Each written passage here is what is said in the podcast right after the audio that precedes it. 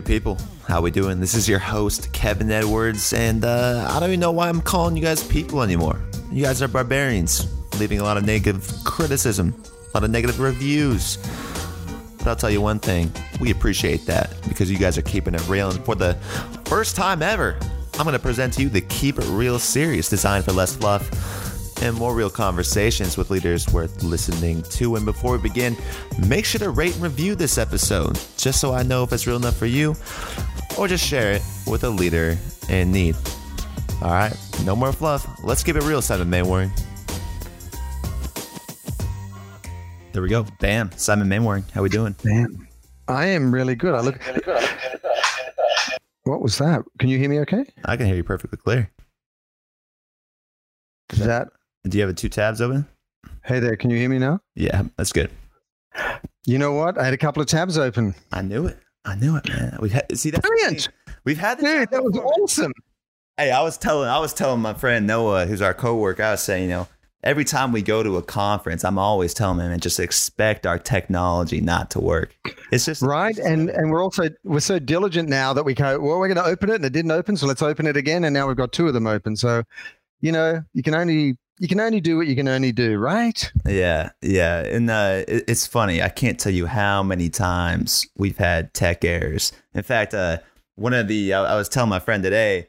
He was like, "Hey, who who have you interviewed? We got a friend in town, and I'll bring him up later in the show." Right. Uh, he's like, "Hey, you know, who have you interviewed?" He's uh, my roommate's friend. I'm like, um, "Biggest name is Akon." He's like, "Akon?" Like, no way. Like Konvict Muzik. I'm like, "Yeah." Right. And he said, um, and so I was like, well, you know, actually, it was kind of funny. I said, you know, the first time we actually interviewed him, this is the first time we ever used our new equipment.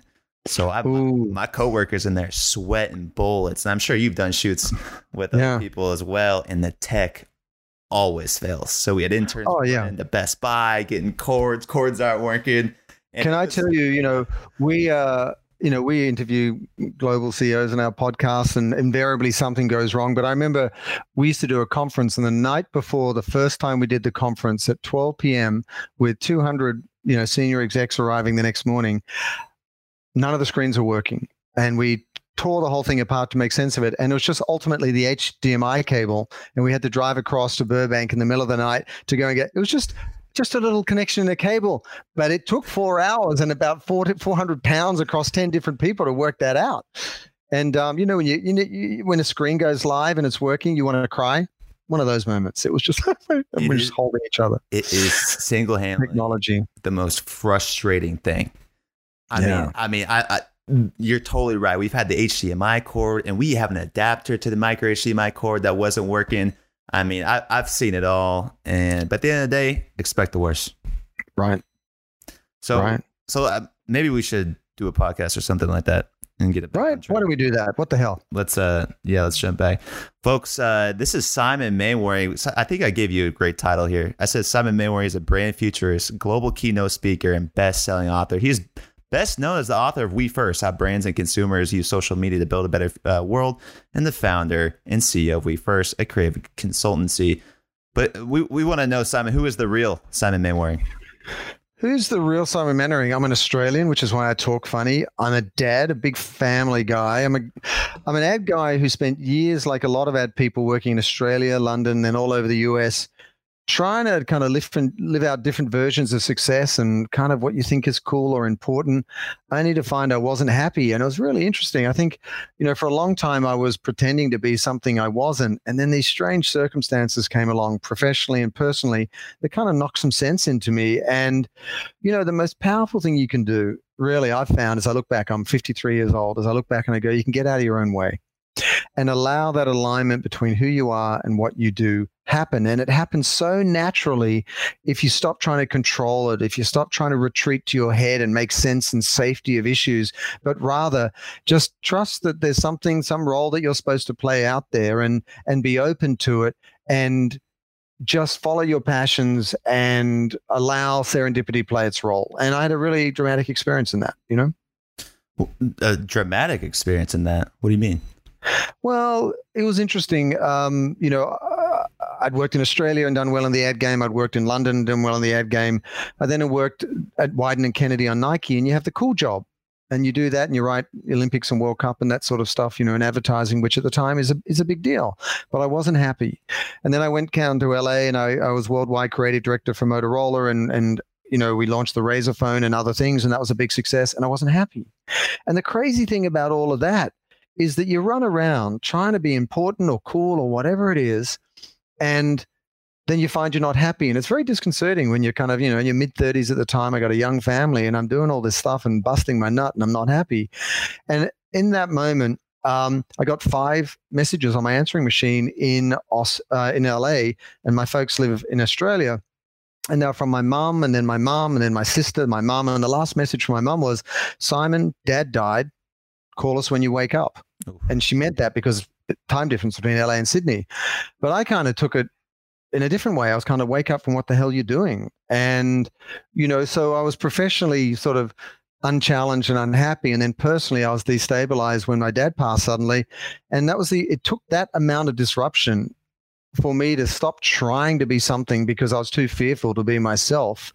And when I kind of actually let go of control and allowed whatever was meant to happen to show up, then you know i happened to read a speech that bill gates gave about the role of business in society and i wrote a book to answer that called we first that did well and here we are today but that never would have happened if i kept trying to be something for somebody rather than be myself you know uh, i do understand i mean i don't know because I, I i'm only 24 years old so oh, you I, young I, whippersnapper! Exactly, I'm but, more but than twice your age. That's that's insulting here's what I'm saying though is I've interviewed I haven't got to that point, but I've I'm interviewing countless CEOs. All right, here's an example. So I'm creating courses. Right. And the courses are for uh, sustainable businesses, uh, purpose driven branding, things like that, that we can get into these universities, teaching about right. circular economy, the shared economy, the regenerative economy, yeah. how, how to deal with constraints, things like that. But as I'm do- editing all these videos and finding these clips, almost every single guest that has come on the show, Simon, has come and reached that point. Yeah. Whether they're fresh out of college and they work for Deloitte in the corporate grifting world, they're spending trillions of dollars and and they're uh, it's not purposeful gifting. And uh, now they found a way to, to bring gifts for good to, to help out women in underserved communities, or it's uh, uh, someone who was working uh, and graduate from Harvard Business School, uh, running a, um, a, massive company, and then says, you know what, I just didn't find any happiness. And and where does that where is that intersection of your career alignment? You know, how do you align your skills with your passions and your interests and things like that? Why do you think that is? Like, why do you think so many people struggle with finding um, a career like that? I think you know. I think as with most kid, uh, with most things, we unlearn what is instinctive to us as kids. I think by nature we're good people. By nature we're empathetic. We care about each other. We we want to do good in the world. We want to make a difference. It's just how we all show up, and then we unlearn these things, and it's replaced with different versions of success, whether it's the right career or the right company to work for, and so on. I also think things like hate and racism these are learned skills. You're not born that way, and I think they can be unlearned. But hmm. all of that is to say that the sooner that we come to a crisis point where there's such dissonance, there's such a conflict between how we're spending our day, our time each day, and who we are as a person. You know, there's that expression. At some point, not doing what you should be doing, you know, becomes more painful than doing what you are doing. And you have to reach that threshold point. And it was interesting, you know, at one point I was lucky enough to be asked to go and do some training out at Necker Island with Sir Richard Branson. I was training 30 CEOs out there. Subtle and yeah, yeah, no, it was good. It was it was a great experience, and I was intimidated and all that good stuff. And um, I was staying in his daughter's house on Mosquito Island, which is next door to Necker Island, and we had a couple of chances to sit down and just have a drink and have a scotch and just talk. And Brexit had just happened, mm-hmm. and um, I said to him, I said, "Listen, you know, everyone points to you as the most kind of exemplar entrepreneur in the world. You've got these islands, you've got planes, you've got 300 companies in the Virgin sure. Group. And, and I said to him, like, you know, what does success mean to you? Like, what, what kind of floats your boat? And for, for, he just said to me, family. You know, he said, you know, we've been fighting for our family for 40 years, you know, and we were killed for each other. We love each other to death. And that's what meant everything to him. And so I think we, cha- we chase a lot of fool's gold in our lives. We think that if we get this job title or win that statue or get this recognition, it's going to make us feel fulfilled. Yet, time and again, I, I find that people who are in an elevated position have got over themselves at some point and they realize that service is really the true reward. And here's one thing I've taken away from all of this because I've been lucky enough to be around a bunch of muckety mucks over the years. Um, I used to think that success was an outside in job. You know, people would give you statues, people who give you awards, whatever it was. You know, you needed that external validation to, you know, cool your insecurities or whatever else it is. Um, but I've realized now over time, and you know, We First has been going for 10 years now, is that it's an inside out job. The way that you're fulfilled is that you fill you fill yourself up from the inside through what you give to others. Mm. You don't get filled up by what others say about you from the outside. And that sounds very simplistic, but I swear to God, it is transformative in your life.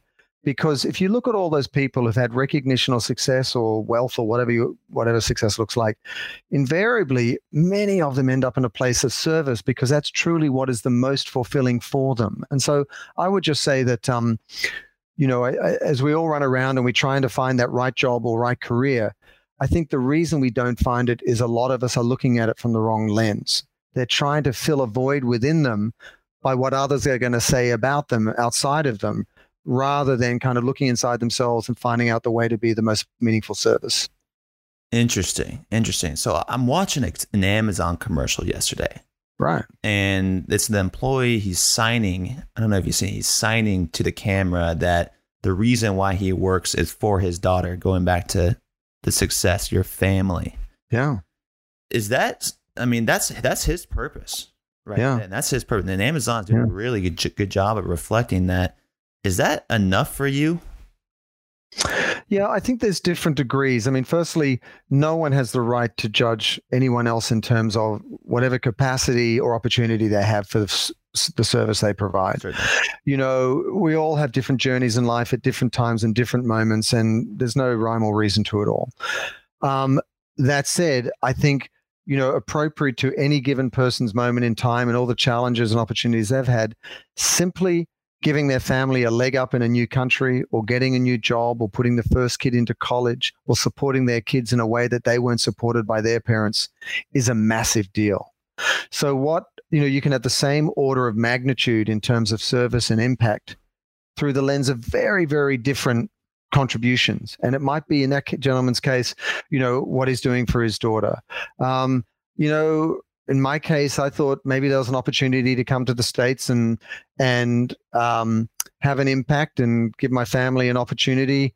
Um, I'm a diehard Australian, but at the same time, you know, I was I, I, wondered what was going on on the other side of the world. You know, you always go to a party and there's always one Australian in the corner, right? Not two.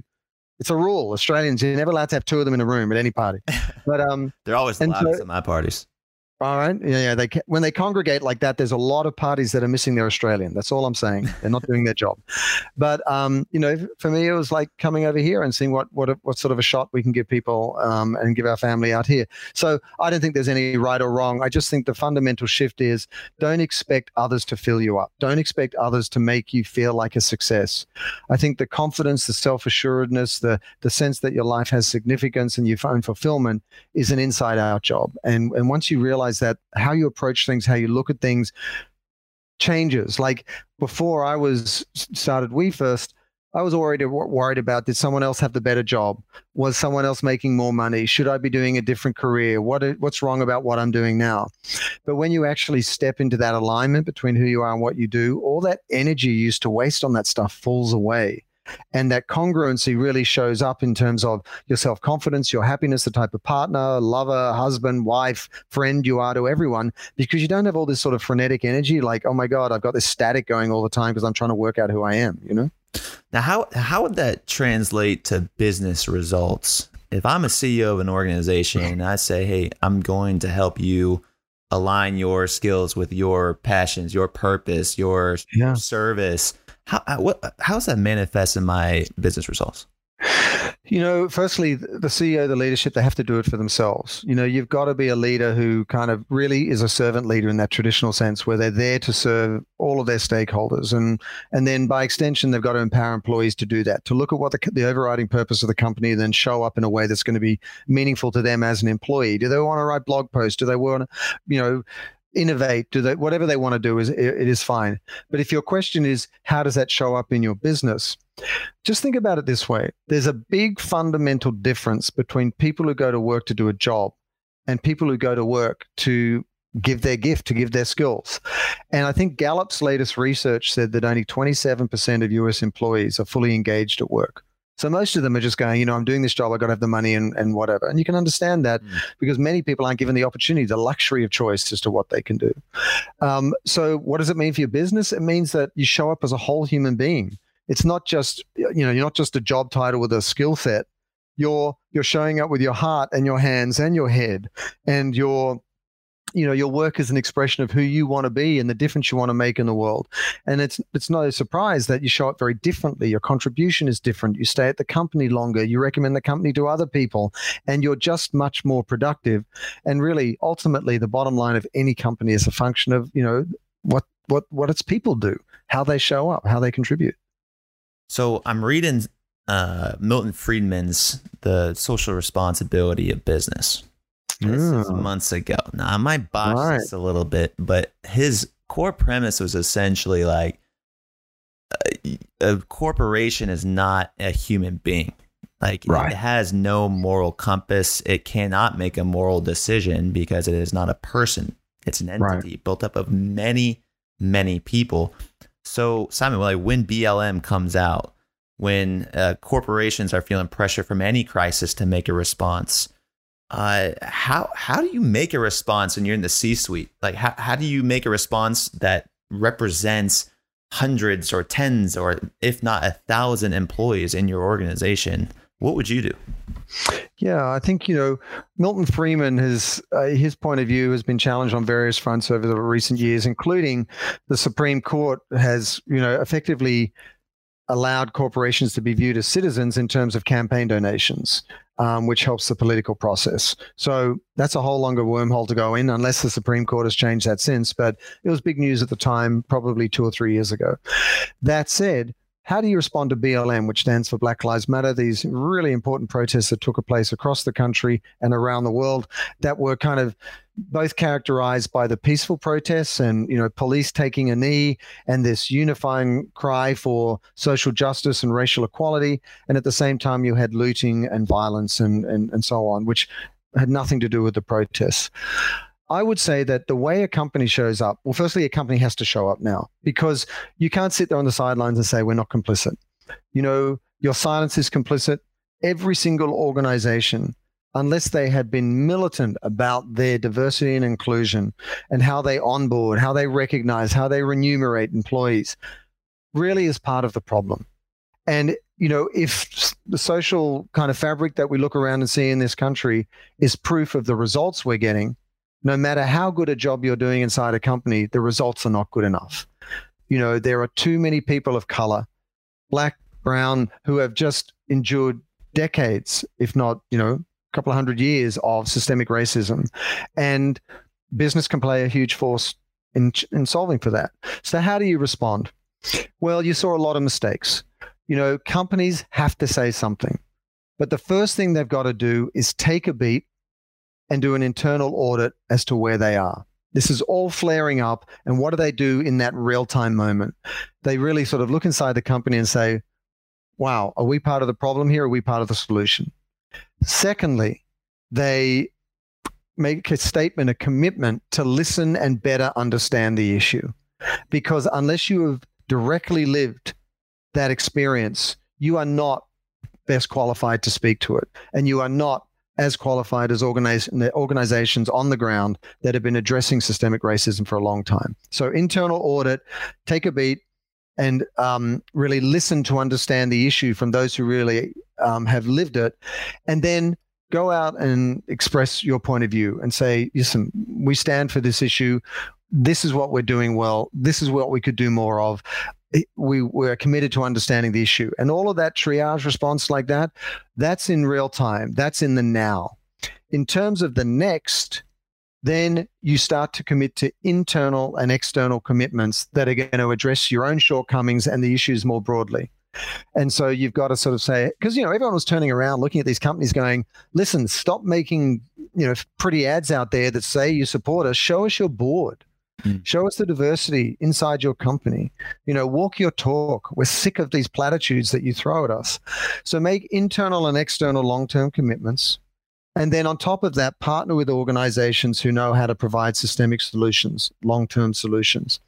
And then the final thing I'd say is, you know, if that's the, the, the, the now and that's the next, you know this whole new idea like what's going to be new you've got to you've got to work with other competitors inside your industry to change behavior across the board. And you've got to share your progress you've got to be transparent you've got to be accountable. And so i see it in this now next and new these three phases. And everyone's on the hook because everyone's complicit overtly covertly in, you know explicitly or inexplicitly or through action or inaction. And there's no getting around that it's it's so difficult for me to understand this. It like as a whole, and I get I totally get your your response, you know. But yeah. Milton Friedman, his whole thing is, you know, paragraph one. I'm just going to read off. He said, "Businessmen who talk this way are unwitting puppets of the intellectual forces that have been undermining the basis of a free society these past decades. Are you working and operating in a free market if social pressures are dictating who works in your company?" And the decisions that you make from there on out? You know, there's a couple of issues here. There's this presumption that there's a free market out there.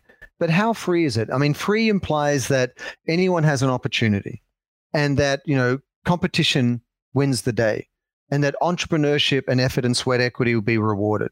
Mm. That is so far from the truth of today's marketplace. Most industries are absolutely dominated by monopolies of two or three or four large players. And that's why you always hear people complaining about consolidation out there.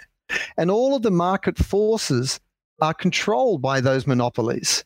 And so there's very little room for the, the little company to come in and enjoy this free market without being either kind of consumed and absorbed by those larger players or pushed out of business because of them because they've got the you know the economies of scale to force them force them out. So that's one issue. The presumption of a, few, a free market is one of the things that a lot of the books in cap, that are looking at capitalism right now are discussing because you know there's a there's a dissonance so there's a disconnect between the idea of capitalism and how it's actually being practiced after decades. And then these social forces you know how effective is capitalism, which is a fluid state? Capitalism has been practiced many different ways over different decades and so on. It's not this static thing. But how effective is capitalism as it's presently being practiced if the vast majority are not benefiting from the wealth it generates to the point that infrastructure is breaking down, unemployment is chronic, the disparity of wealth is at historic levels. We've got billionaires that, almost despite their own efforts, are accumulating even more wealth on a daily basis during COVID. Like $70 billion has been generated across whatever it is, the top 10 wealthiest people in the country. So, again, it's hard to sit there and go, well, we shouldn't let social forces dictate us because we're running a free market when that free market has a stranglehold on it by just, you know, a handful of companies at the same time as that all of that is coming at the cost of the vast majority of people. And so I am a deep, deep believer in capitalism, but I just think the benefits of it need to be distributed more evenly so that it's actually sustainable. And what you're seeing right now, Kevin, is a breakdown. You're seeing the natural ecosystem breakdown through climate crisis, ocean acidification, loss of biodiversity, and extreme weather, and all these things that fall out of it. And you're seeing the global social fabric breakdown. And BLM, Black Lives Matter, and all of these issues are a function of that. I like that. And he, here's what I'm here's my response to this. What I'm gonna do. I'm gonna take that comparison from BLM with what you just said with social pressures with climate change, and I'm gonna give you an example between Patagonia and Real Leaders.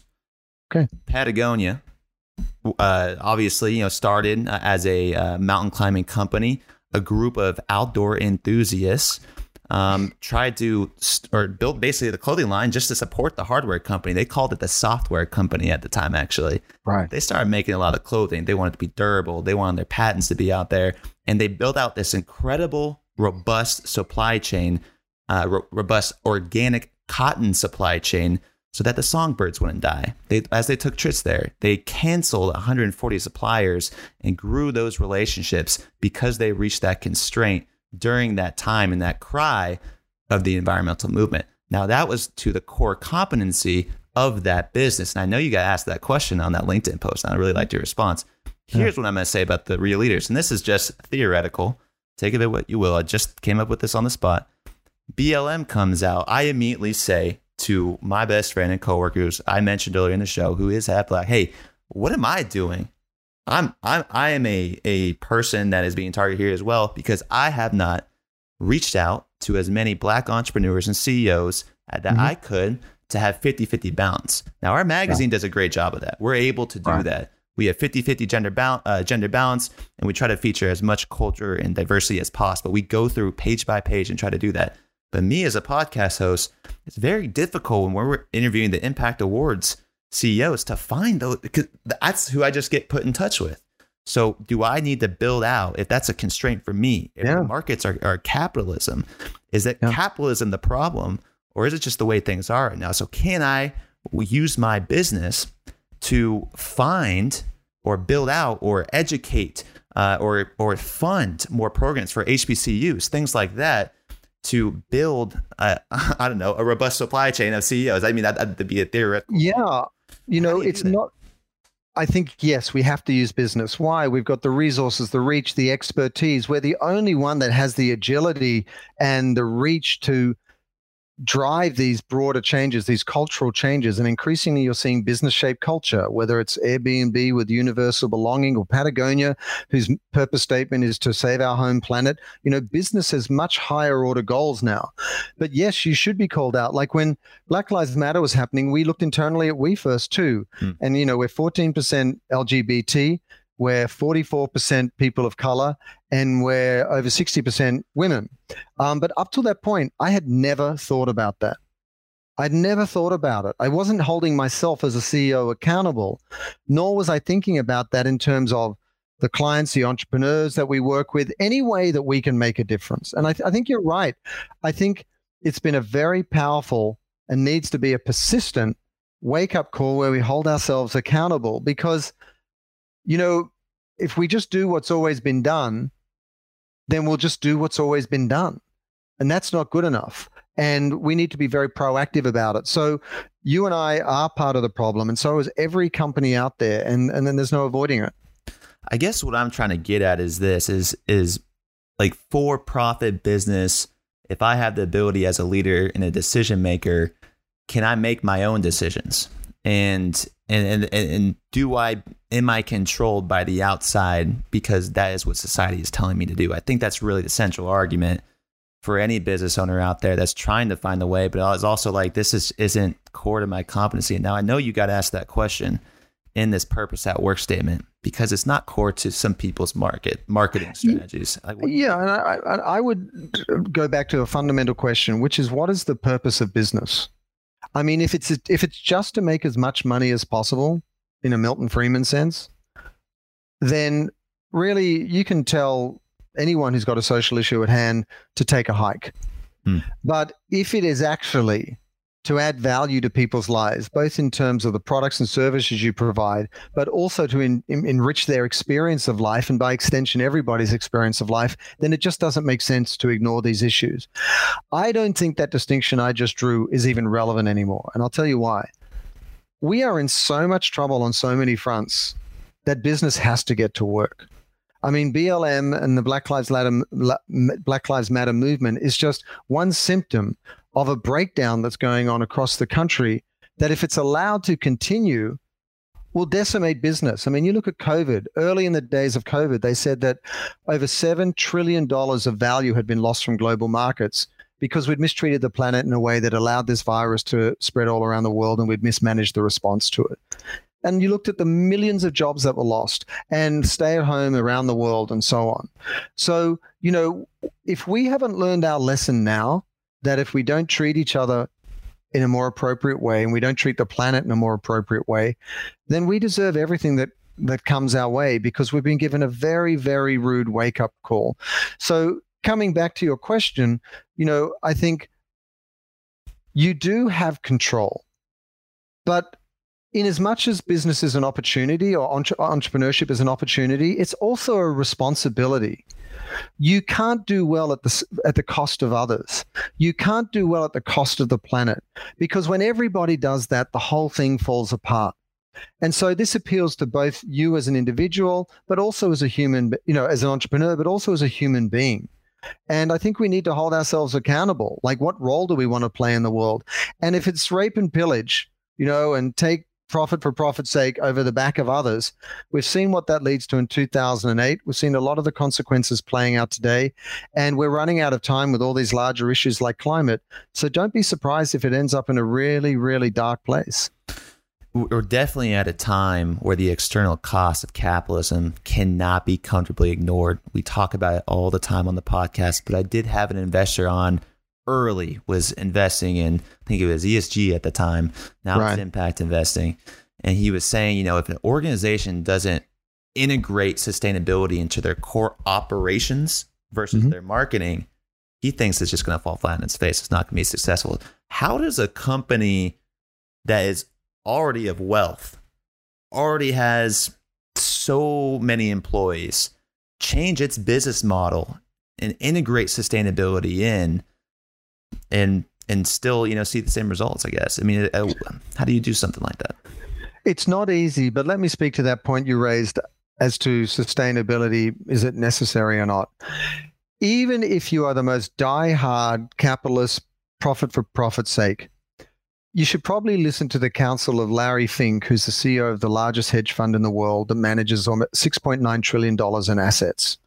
And in his third annual letter to shareholders, he it was titled um, a fundamental restructuring of the capital markets and he basically said that we don't recommend sustainability just because it's doing good and making the world better but we have to be responsible to our investors and say we cannot recommend you invest in companies that aren't sustainable mm. because they won't be prepared to survive the future for example if yep. banks the success of banks turn on 30 year loans but homes aren't around for 30 years because of extreme weather, that doesn't make any sense.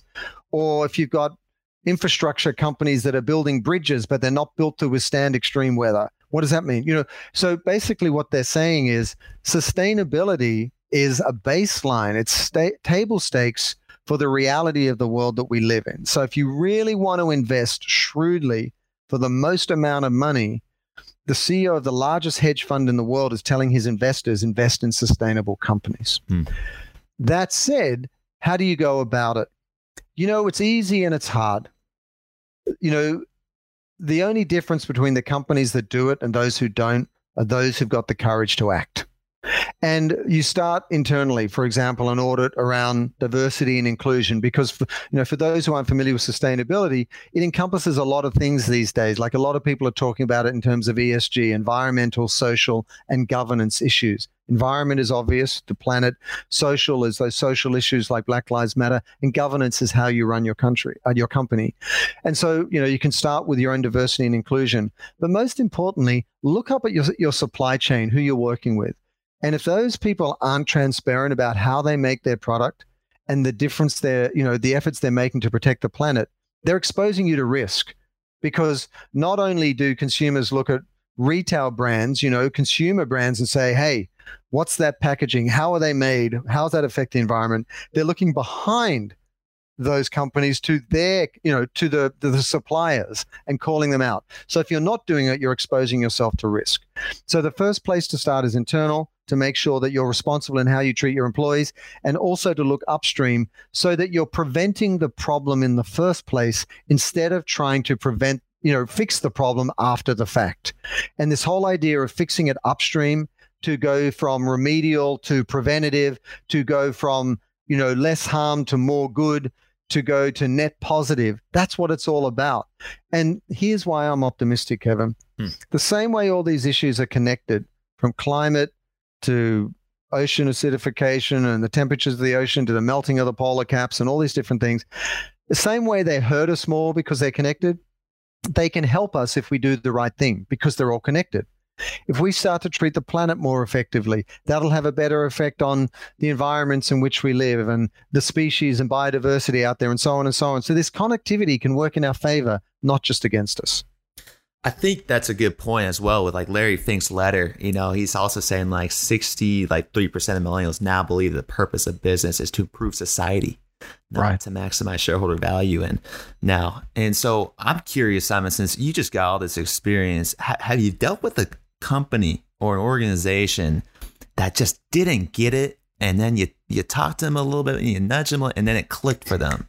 Have you ever dealt with an organization? Yeah, I'll give you a couple of examples. And for those who don't know, my company, We First, we're a strategic consultancy that drives growth and impact for purpose driven brands. And we work with startups that have venture backing or something. You know, these venture firms put some money into them. We work for companies like Tom's and Timberland and Virgin and so on, who, you know, are purpose leaders and also very large corporations. So that's just background if you don't know. So we have a lot of direct experience in this. And we get a lot of frowny face CFOs. You know, you go to go to and present to the board I spend 85% of my time in front of boards. And you've got the internal champion, the CMO, the CEO who wants it. And then you might have somebody on the group who's like, why is this important? Is this a must do or is this a nice to do? Because we're just trying to survive in COVID, let alone anything else, you know? Mm-hmm. And here's what you do you've got to do three things. You've got to show them the data to support it. You know, like the statistics you just mentioned with Larry Fink and, and Gen Z and so on. Um, then you've got to show them their competitive set which is okay, what are your competitors doing? And that kind of engages their competitive instinct. So their brain has been involved, their mind's been involved from the data, and now their competitive instinct is kind of engaged. It's like, oh God, are we missing out? Ah! You know, and then finally you look at it and say, okay, what is the cost of doing it and what could that look like if we did do it which is you know reputation enhancement increased resonance with younger demographics the future consumer blah blah blah and also what's the cost of not doing it where you invite irrelevance. Your competitors get ahead of you, they steal market share. These new players come along with lower barriers to entry and they start spin up a company and talk about the good work they're doing and they eat your lunch. Mm. And if you do the data, the competitive set, and the cost benefit analysis, in my experience, more often than not, anyone on a board will go, it could be a bit of a nasty risk not to do this. And then the only other point I'll add to that is this most companies that haven't gone down this journey, they don't know what they don't know. And that's not their fault. But they take a leap of faith with you because you've laid it out sufficiently that they say, we need this. And then at first, they intellectually understand it at a leadership level, marketing, HR. And then they actually execute the work and they go, huh, this feels good. And people seem to really be responding warmly and so on. And then they start to bring it to life and it resonates in the marketplace. And they're like, damn, this stuff works. Why? Because investors, consumers, and employees want it. Not because it's some magic doing good, but because that's what people want to see in their mm. world because the world is challenged.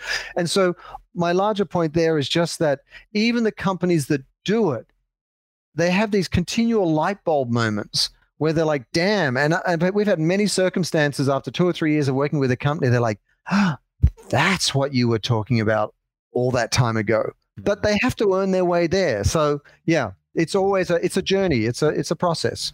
Interesting. I like how you engage the competitive edge and then you right. bring it to risk. And the lower risk then translates to an understanding later on. That's almost like the same concept we were talking about earlier with finding your purpose and aligning that with your career. Yeah, I mean, you know, it's funny. I feel like a lot of we're what we're talking about is absolutely crazy, and I'll tell you why. This isn't rocket science. Mm. Like the idea that business would go into business just to make the most money and damn the consequences doesn't make any sense to me because it doesn't sound like it's going to survive long because people won't appreciate it or because it's doing more harm than good. And so the fact that we have to really talk about the p- business needing a purpose and that we should actually serve stakeholders and that we should actually take care of the planet on which we depend is in some ways just absurd. Right? Are we being naive too? Um, I think what happened, and this is my little soapbox in a sense, but I think, you know, in the 40s and 50s when media became really powerful, you know, you had television, print, and radio, and then you had digital, social, and mobile. We realized the power of media to reach a large number of people in real time. And we became drunk on that power. And so we started to use that power to manipulate people. Buy this because, you know, cigarettes are good for you, or, you know, this brand is cool. And what's happened now is we've overplayed our hand and we've caused a lot of problems up there that are out there that are showing up in people's daily lives. And so now we're having to peel back all those disingenuous layers.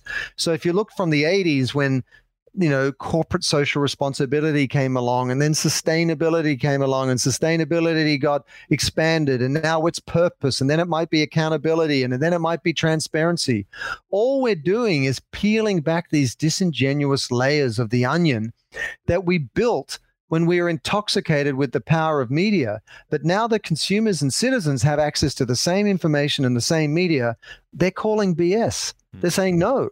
You know, you're, you're, you're harming our planet. You're, you know, the, the the wealth inequality is causing huge social problems. You're talking out of both sides of your mouth. We're going to vote with our dollars and we're going elsewhere. And basically, we've had our they've called us on it. I want to bring an example, and I mentioned to you a little bit before the show uh, about Australia.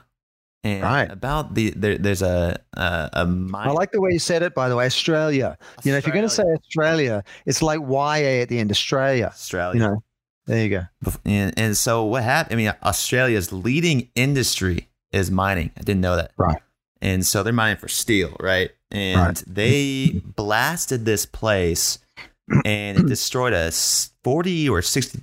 I think it was a 40,000 year old cave and structures that had aboriginal artifacts in there that right. belonged to the indigenous people. And you just look at that and you go, you know, how do you let something like that happen? We've done this yeah. time and time again with the indigenous population in the United States.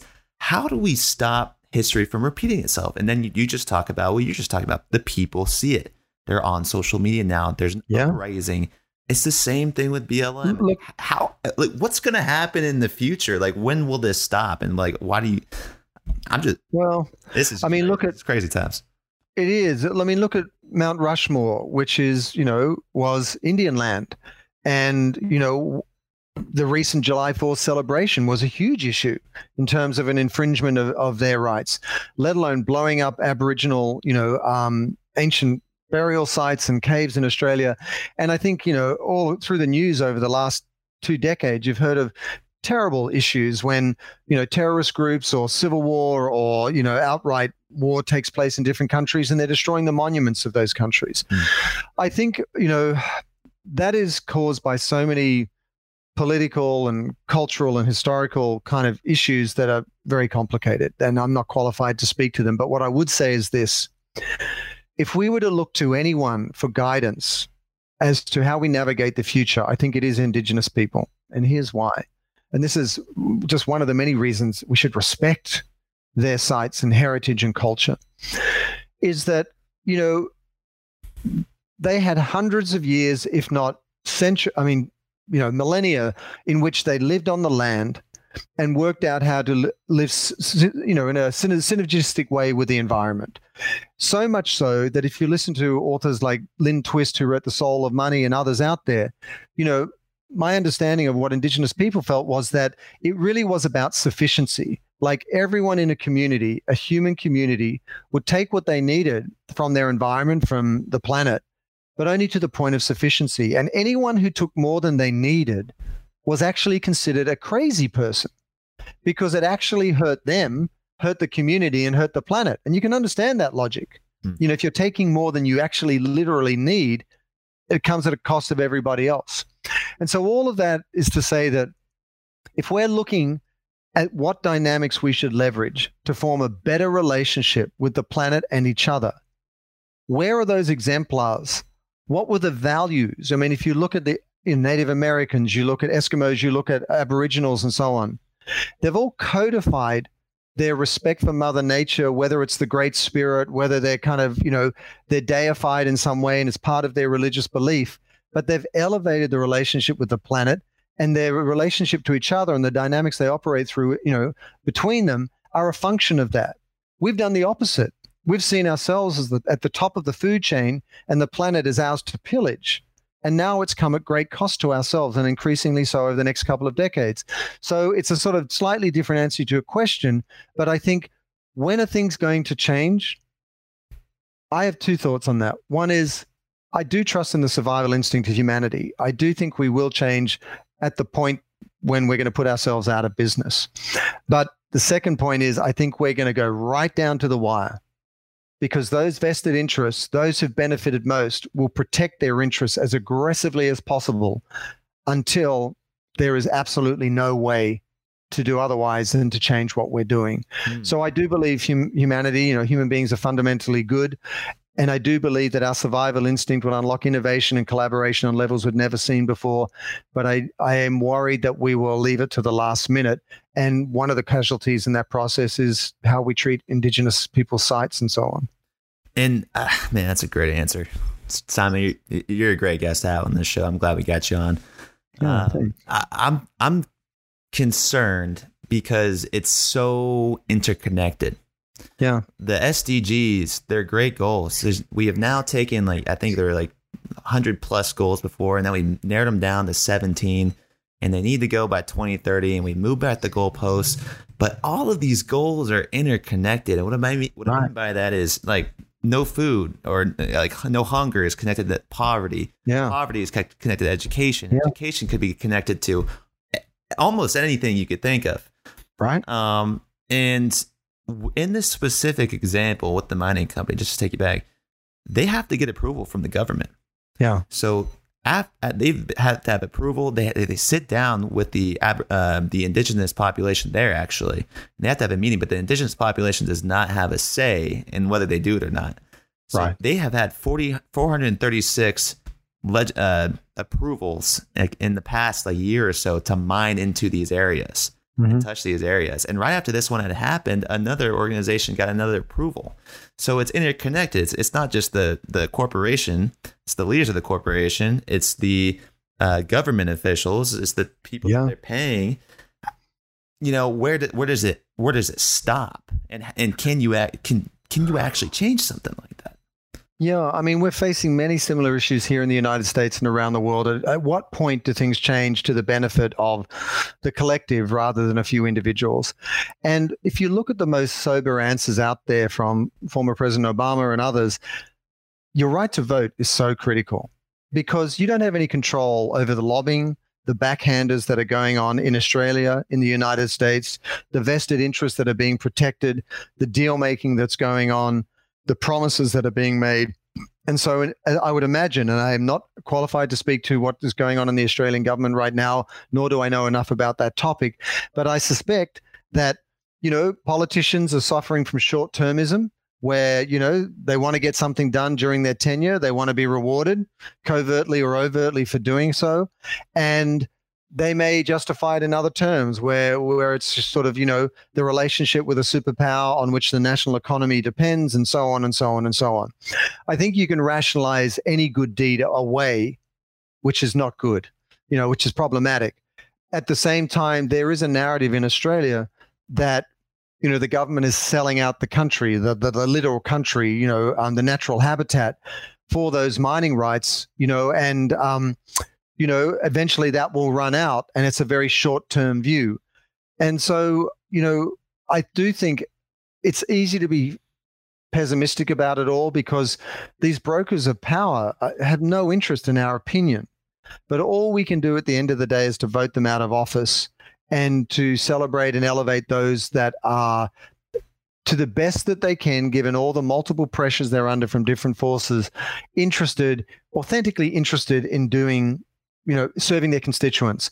And I think people have become rightly cynical about politics because that doesn't seem to be the way anymore. But it's economics, it's politics, you know, and um, it's business all working together to serve a small number of people. You made a great point. Short termism and resources will run out. So yeah. I'm speaking with Jonathan F. P. Rose. He made the Real Leaders Impact Awards company. He's one of the first interviews we have. And I shared this on at the Impact Awards. And right. uh, he we talked about his business for maybe 10 minutes. He is big on, he's a big historian. Like he did a ton of research on ancient cities uh, around the world and how uh, the generation and excess of surplus uh, is needed to sustain cities in, right. in one sentence. We talk about Teotihuacan. It's an ancient city in Mexico, Simon. Right. And the way their civilization ended, one of the largest civilizations in South America, but they're prior to the Aztecs, the way their civilization ended was this. There was an uprising in the city because they ran out of resources. They cut down all the trees to right. fuel the, the, the to burn them to basically uh, create I was believe as like mold for like the structures of the buildings of the wealthy. Once you run out of the trees, you run like the whole reforestation, all the lands, all the crops go away. Yeah. There's no food. Uprising comes. So at what cost? You know, are are we are is capitalism itself, is my business, is your business having an impact on and and why aren't we measuring things like this? Well, I think, you know, short termism is one of those things where we either look at the life cycle of my political time in office or, you know, my company or the next quarterly reporting to the street and so on. And I actually think that example you gave is not hugely dissimilar to some of the things that happen in some of the islands in New Zealand where they cut down all the trees and so on at such a rate that they weren't able to regenerate. Mm. And it was interesting during the massive bushfires in Australia last the end of last year, which seems right. like a lifetime ago. Yeah. There were some um, Aboriginal uh, firemen there who actually their job is to do controlled burning across the country. And what they did, and they explained to people, is they said these bushfires occurred because people weren't, they didn't understand the landscape and how to do controlled burning in a way that allows the landscape to regenerate without leading to these fires. And I think, you know, it's just symptomatic of our lack of interest or understanding in the well being of the natural world itself. And the big danger we're facing right now is you know you've heard in so many articles in the press and climate scientists is there's a there's a point at which you know you cannot stop the damage that's the fallout from issues like climate crisis or the rising temperature of the ocean or what they call the silent killer you know loss of biodiversity because you know when the one link in that sort of ecosystem chain is broken the whole the whole chain suffers. And so when are we going to learn? When are we going to wake up? I think we are seeing the rise of generations that are better equipped than those before them to drive that change at scale. As we know, Gen Z and millennials really want to are values driven and they want to work for and buy from companies that are doing good and they're less invested in you know owning stuff that ultimately owns them and so i think we're going to change when we get that coalition that necessary coalition of partners that come together which includes employees it includes customers, and it includes investors.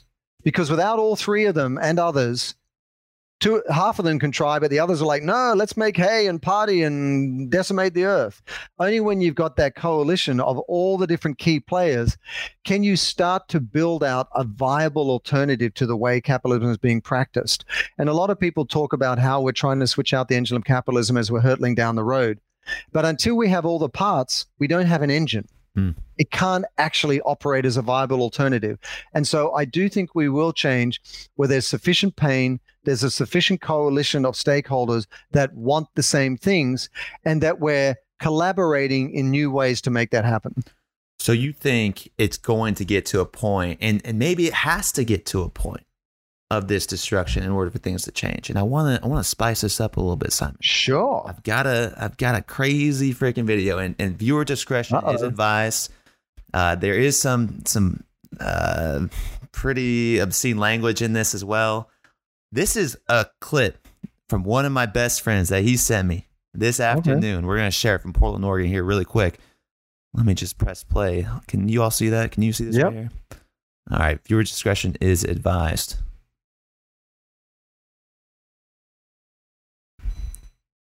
Any, any, oh, no, no, no sound coming through. No sound coming through. Okay. Let me just figure this out one sec. I don't want to miss it. But Simon, while I'm figuring this out really quick, I'm gonna change my audio. This will be a quick fix. Yeah. Um, as I go back to here, I'm just gonna change my mic really quick. As I'm figuring this out, what's your relationship with Portland, Oregon? You say you lived there for a little while. I did. I was lucky enough to work at Wieden and Kennedy, Nike's ad agency, as a writer and wrote commercials for folks like Lance Armstrong and Marion Jones and um, things like the Olympics and World Cup. And, um, you know, Portland, Oregon, you know, is on fire right now, and there are so many narratives about what's going on, um, and I'm I don't want to politicize the issue, but as I understand it, you know, these unmarked vehicles are, you know, taking protesters away, and we're seeing this rise of, you know, an unidentified group of folks who are policing situations. Um, that are then the people are being released because they've got no there's no legitimacy to the arrests. And there's talk of that being spread to other cities around the country. And that begs some very real concern in terms of democracy and people's rights and with the upcoming election it, it's it's got i think it's like day 45 there and growing i mean we both know in portland oregon yeah very vocal people very nice kind say it's very sensitive people too. Uh, but I spent a thousand days in borders in the rain, looking at books and sipping coffees and wondering if I should get some sort of piercing somewhere. You know. But but people care there. There's no doubt about it. Here. I'm yeah, they care big time. Remove this really quick, and you might get an echo. But I am going to play this video because I just think this is just some crazy stuff, man. We got to okay. this podcast up just a little bit. Yeah. And oh. I have no idea what you're going to show. So you know, I'm going to keep, I'll say poker face over here, but inside I might be going, oh my God, what are you doing, Kevin? Yeah. I mean, it's, you're not, building I the tension. This I, is the, the leading. Like I love it. I love it. I'd hate to overtype this, but yeah, the, the tension's real right now. Let's yeah. go here. Let's go application window. But I would, you know, for those that are, are watching and listening, I would say we can put faith in humanity. I mean, I think there's nothing we can't solve for when we work together. And um, these issues are just our briefs, our assignments, things that we've got to do. So uh, let's have a look. Yeah. All right. Hopefully this works. Oh my goodness. Kev, whatever. Hey, you guys can see this though. Yep.